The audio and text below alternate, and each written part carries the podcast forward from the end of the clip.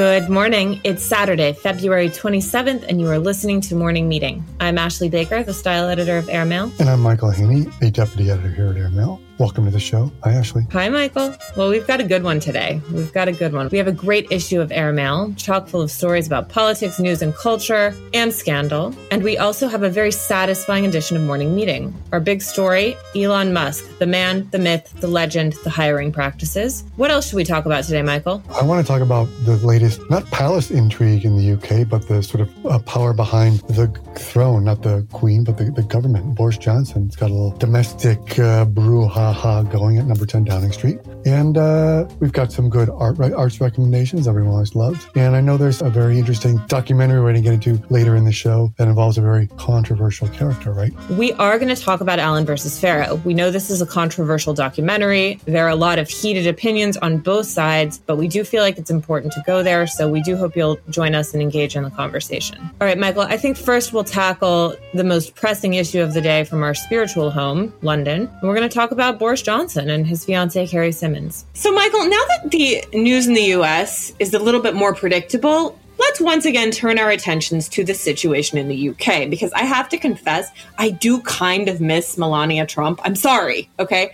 I know that they were evil and all the rest, but she was very entertaining to watch, right? Just from sort of a, an observational perspective. But the gods are smiling upon us, and we do have Carrie Symonds, who is the fiance of Boris Johnson, 32 years old. She is now an advisor to the Aspinall Organization, which is a conservation effort uh, arranged by the very wealthy Damian Aspinall.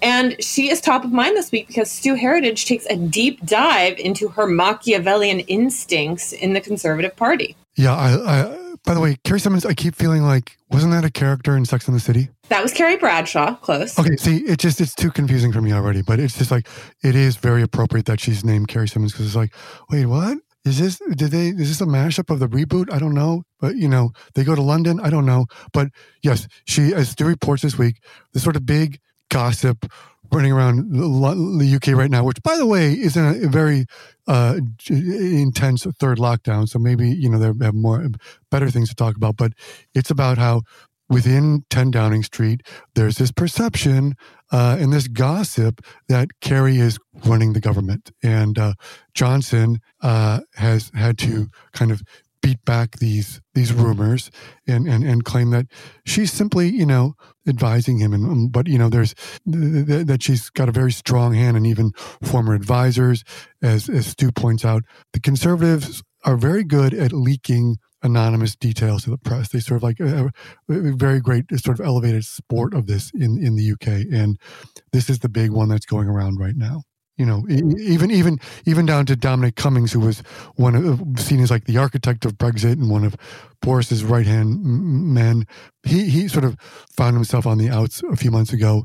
Is revealed that he refers to her uh, misogynistically enough as Princess Nut Nut. You know, so that'll tell you where the knives are these days. God, the UK politicians and their nicknames. Princess Nut Nut.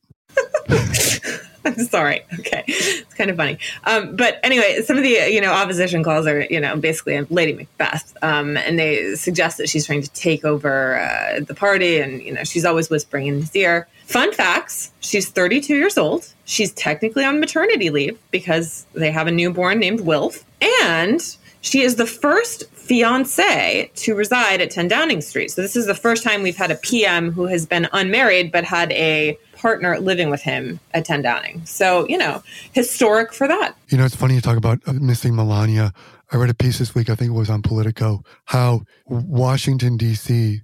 is, like you said last weekend on, on, on the show here, like always, the people in DC, the politicians, they're, they're sort of a month into this thing now where they're like, they have their weekends back. They're, it never stopped, right? And they said, like, you know, they're getting used to wow, Friday comes and then Saturday, Sunday, Biden goes up to Camp David, plays video games with his grandkids.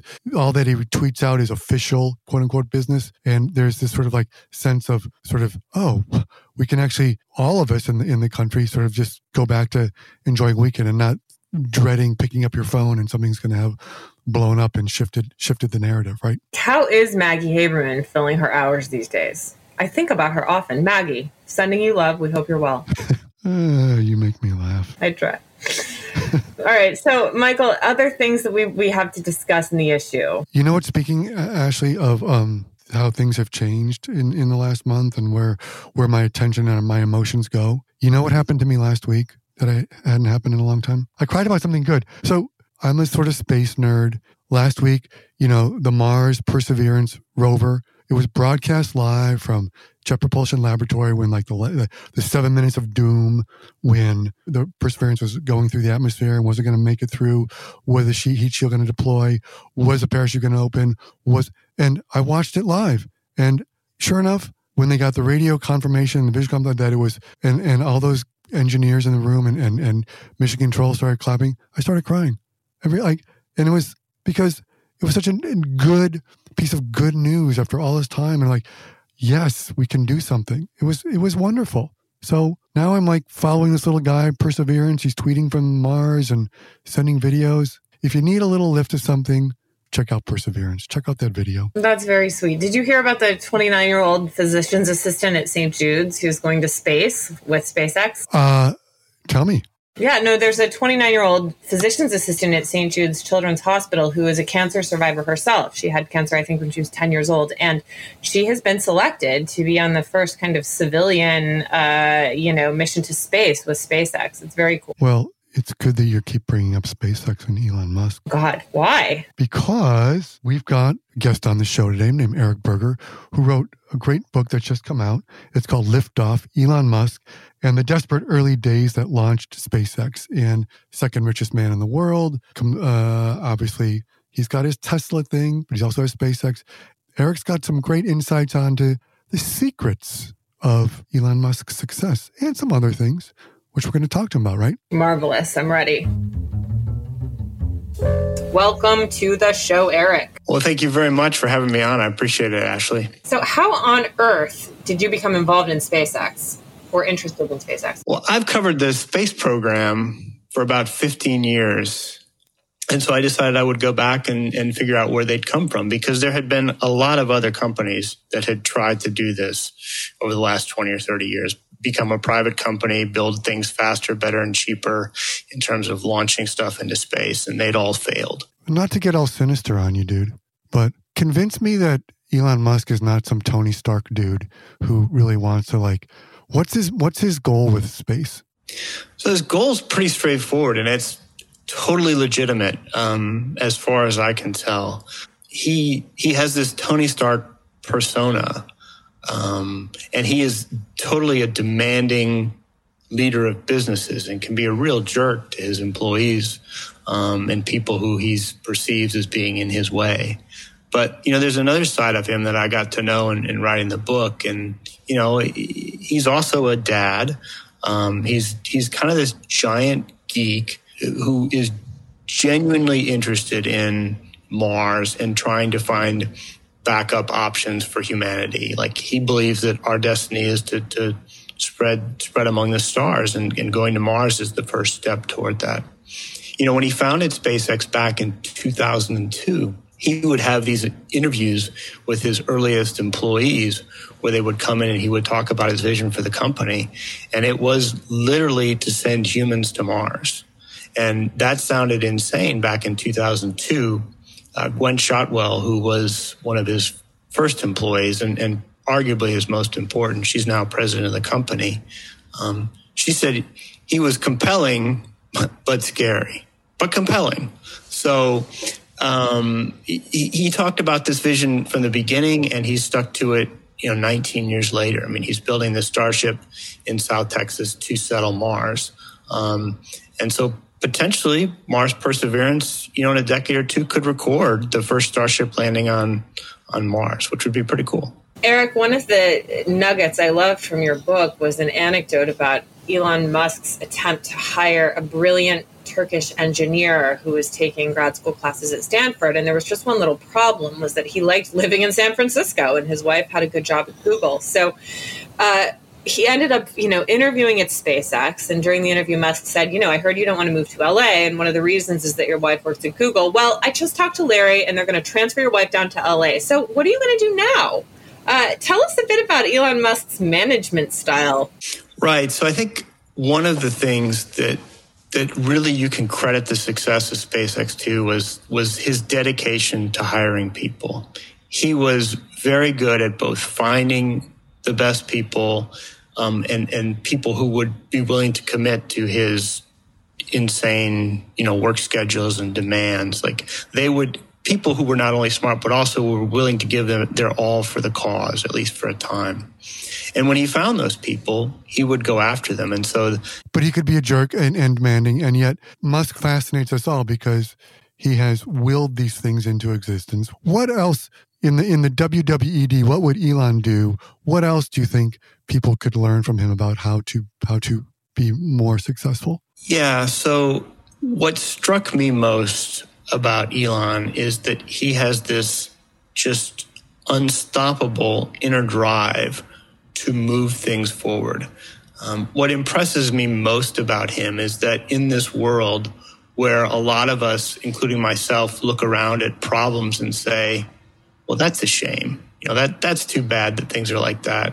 He, he generally looks at these things and says, boy, how could we fix that? And then tries to. However fast you think you can go or want to go, he wants you to go faster. And the pressure never lets up. And it produces these phenomenal results. Like what SpaceX does in the space industry is so much faster than all of its competitors. It's not not even close, but it does burn people out.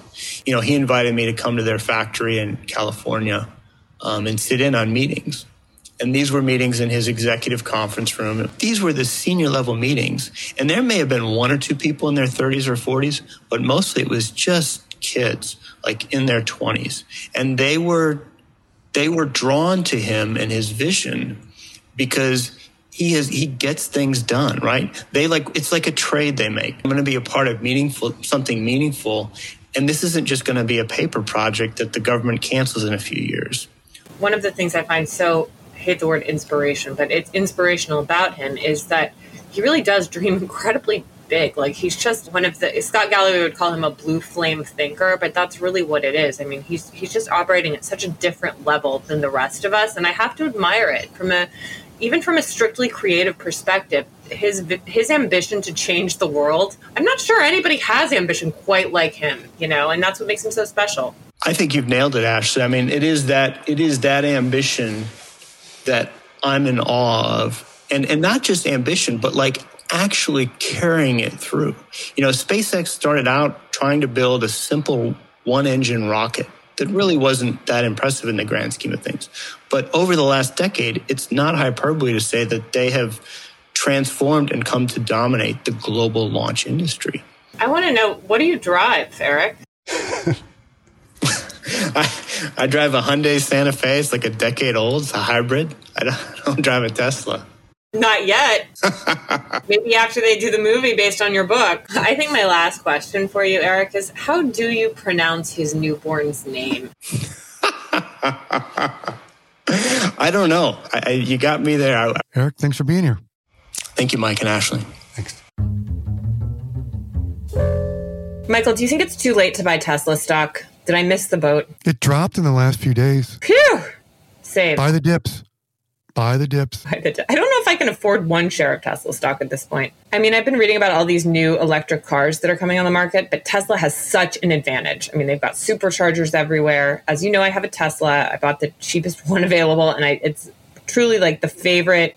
It's my favorite possession, and I arguably like it more than most people. I, I'm going to challenge you of whether to it's, it's your favorite possession because I know something else you love more. What? Oh, are you Yeah. bringing up my Roomba? I I'm am bringing up your Roomba, which, by the way, I just want to tell everyone last week on the editorial meeting, Ashley was like, you know, I just want to point up to everyone, I, I, I wanted to write this up, and everyone, no one, no one replied on the all channel and the Slack, and but you know, there's a new Roomba, and then she went on. So tell tell everyone, Ashley, about the new Roomba that you have. Oh, it self empties. Okay, look, Michael, we live in a pandemic. I have two small kids. There is nothing in my life I value quite like the Roomba because it does most of the housekeeping for me. Like, if the counters are horrifying, you know, okay. But having a clean floor just changes your entire worldview. And the Roomba does it without me having to think about it. I it's very easy to control.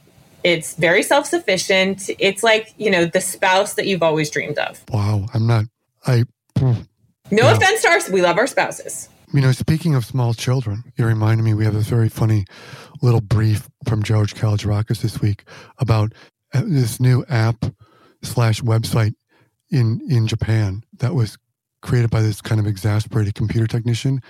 It's called Road Tribe. Do you know about it? No. Okay. It basically tracks noisy kids in your neighborhood. It's I feel it's like it's like where people are in lockdown now, right? I'm totally screwed. They're coming me. so, like as George quotes, here's some of the reports on it. People, it's, um, it's almost like Citizen, the Citizen app for loud children. Quote: Several children are running around and playing in a group almost every day, making strange cries and loud voices. Or this one. Children of lower kindergarten age are shouting on the street in the evening and on Saturdays and Sundays. All right, so Michael, I'm cracking a spindrift for this bad boy. We're about to get serious. Wow. Okay, cracking a spindrift. What? What do we go? Where are we going? What do we got? We're going there, Michael. Allen versus Farrow. This is a new HBO documentary. I've seen episode one of, and you've seen all of them. Thank you to our good friends at HBO for getting me a screener because, frankly, I found this completely compelling. There's so much to learn and glean from this documentary, and there's a lot to discuss. We are not going to spoil it by going through it bit by bit, fact by fact, but please do yourself a favor and just watch it. There are two issues I think we can talk about without getting into the spoilers. The first is Ronan Farrow's paternity, and the second is our perception of how Mia Farrow spoke about the early days of her relationship with Woody Allen. Ronan is a very accomplished journalist. He's won a Pulitzer Prize for his reporting on Harvey Weinstein. Ronan is probably the most visible Farrow at the moment um, because he's just kind of all over the news. And but there is this question, right, about his paternity that we should get into. I say this simply as an editor looking at a writer, right, and I'd say, hey, like, don't you think like for the you, you should want to know this in in order to understand the story, capital S, on all its levels? once and for all put the, put this question to rest? Yeah, I agree. I mean, I went back and reread Maureen Orth's 2013 profile of Mia Farrow, and I'll quote from it. She says, uh, she writes, I asked Mia point blank if Ronan was the son of Frank Sinatra. Possibly, she answered. And then in parentheses, no DNA tests have been done. And she goes on, Was he, meaning Frank, the great love of your life? I asked. Yes. Uh, that's a pretty profound statement. So I did find it a little jarring that in the documentary this was never brought up right? And you know anyone who has a sense of vision can look at ronan farrow and see a pretty clear resemblance to frank sinatra. Now whether or not this is any of our business is up for debate. I mean michael if we were to put ourselves in ronan farrow's shoes like i would probably have a paternity test. And if it turned out that frank sinatra was my father i would admit to it I take it. I mean, Ronan has made a very brilliant career with brilliant reporting about confronting uh, uncomfortable truths out there, right? In, uh, that that people don't want, and yet, as a, as an editor, I'd say to him, "There's a, something you haven't confronted within your own story." And look, he may have privately, we don't know. I think I may have told. My my one experience with him is a few years ago when I was at GQ. We had a Men of the Year dinner, and I was hosting a table and the person seated to my right was a very lovely up and coming actress, influencer, model named Emily Ratajkowski, who had a, the bulk of my attention, which you can understand. And then on the left was Ronan Farrow, an up and coming journalist. And, you know, the fascinating thing when I did speak with Ronan, when I did uh, find time to speak with him rather than Emily, it was that experience of like looking at a hologram when it's like, like if he turned his head one way, it was Mia, you know, with the color of the hair, the, that reddish strawberry blonde hair. And then he, then he turns his head another way and you get a glint of the eyes and the, the, the cheekbones. You're like, that's Frank Sinatra. And it's just like, uh, what, uh, uh, wait, wait, Mia, Frank, Mia, Frank, Mia, Frank. I never saw much of Woody in him.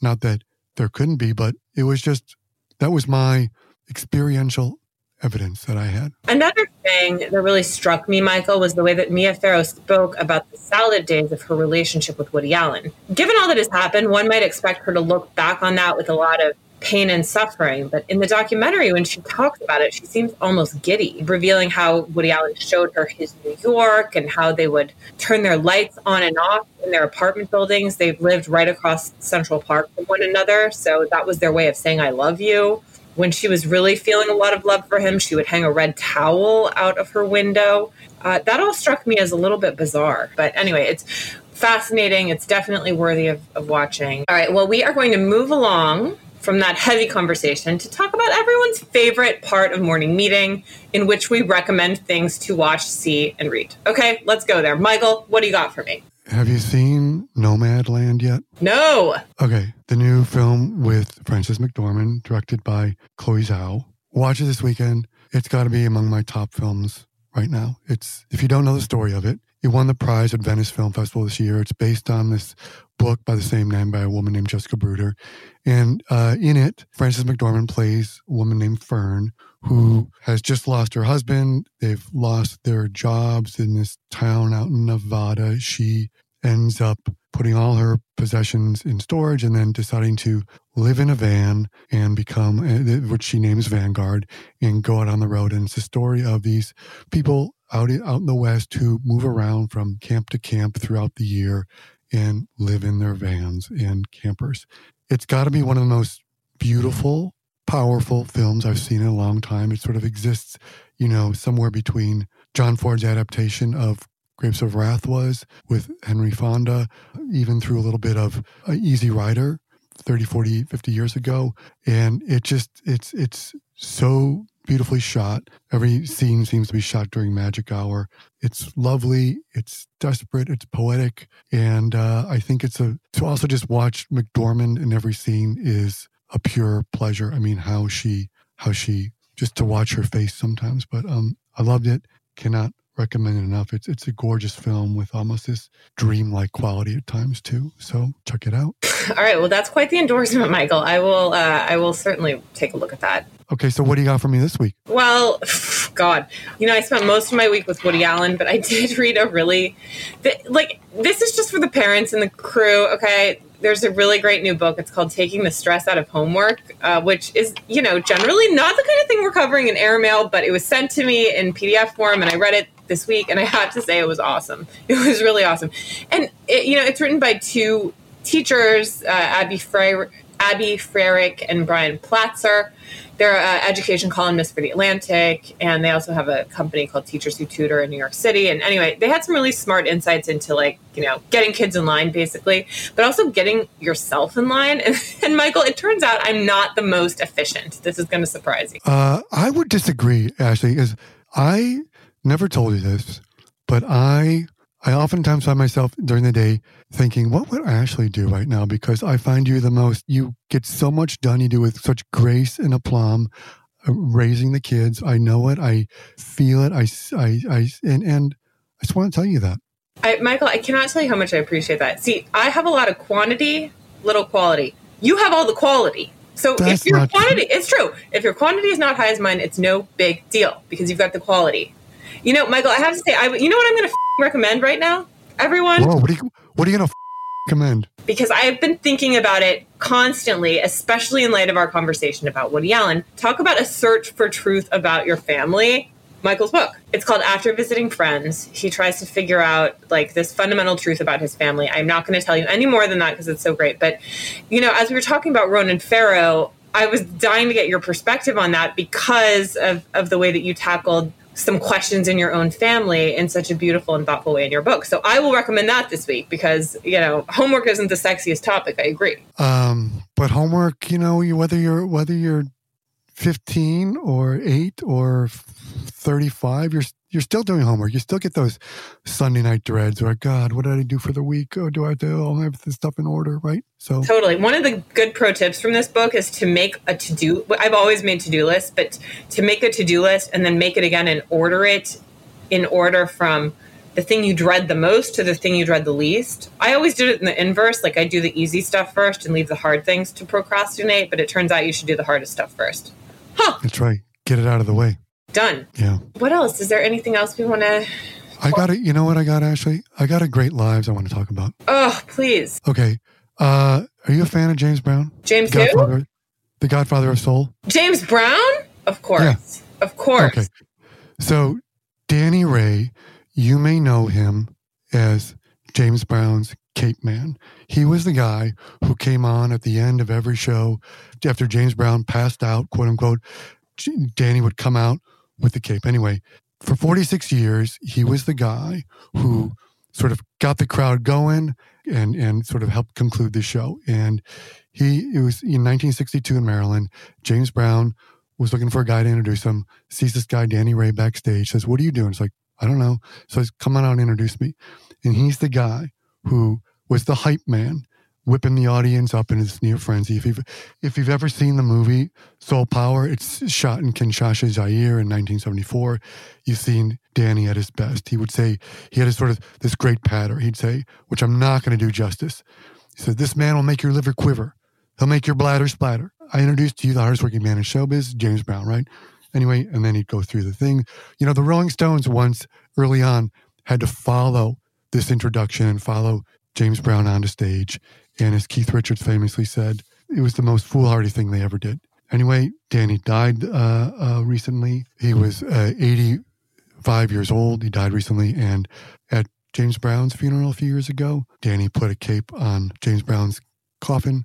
When he died this week, or last, when he died recently, they put a cape on his casket. So, um, fantastic guy, fantastic piece of pop culture history. Danny Ray. That's a great one, Michael. Thank you. You're welcome. Well, on that sure. positive and, and happy note, do you care to read us out? I want you to get yourself and your soul together. This man will make your liver quiver. This man will make your bladder splatter.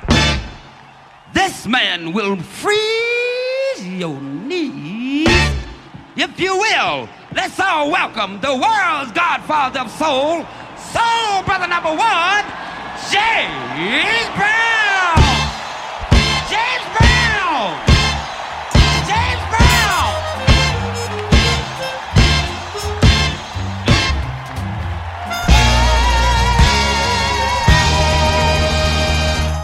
Morning Meeting is produced by Airplay Productions and edited by Jesse Cannon. Our co-editors are Graydon Carter and Alexander Stanley. Our chief operating officer is Bill Keenan, and our deputy editors are Nathan King and Chris Garrett. Our CMO is Emily Davis, and our music supervisor is Randall Poster. The theme music is The Cute Monster by the Buddy Collette Quintet. A new edition of Airmail is published every Saturday, so please do subscribe and enjoy all of our stories on airmail.news, which we update every day. You can also find us on Twitter and Instagram at Airmail Weekly. We will be back here next Saturday with another edition of Morning Meeting. In the meantime, be sure and subscribe at Apple Music or Spotify. Most of all, thanks for joining us.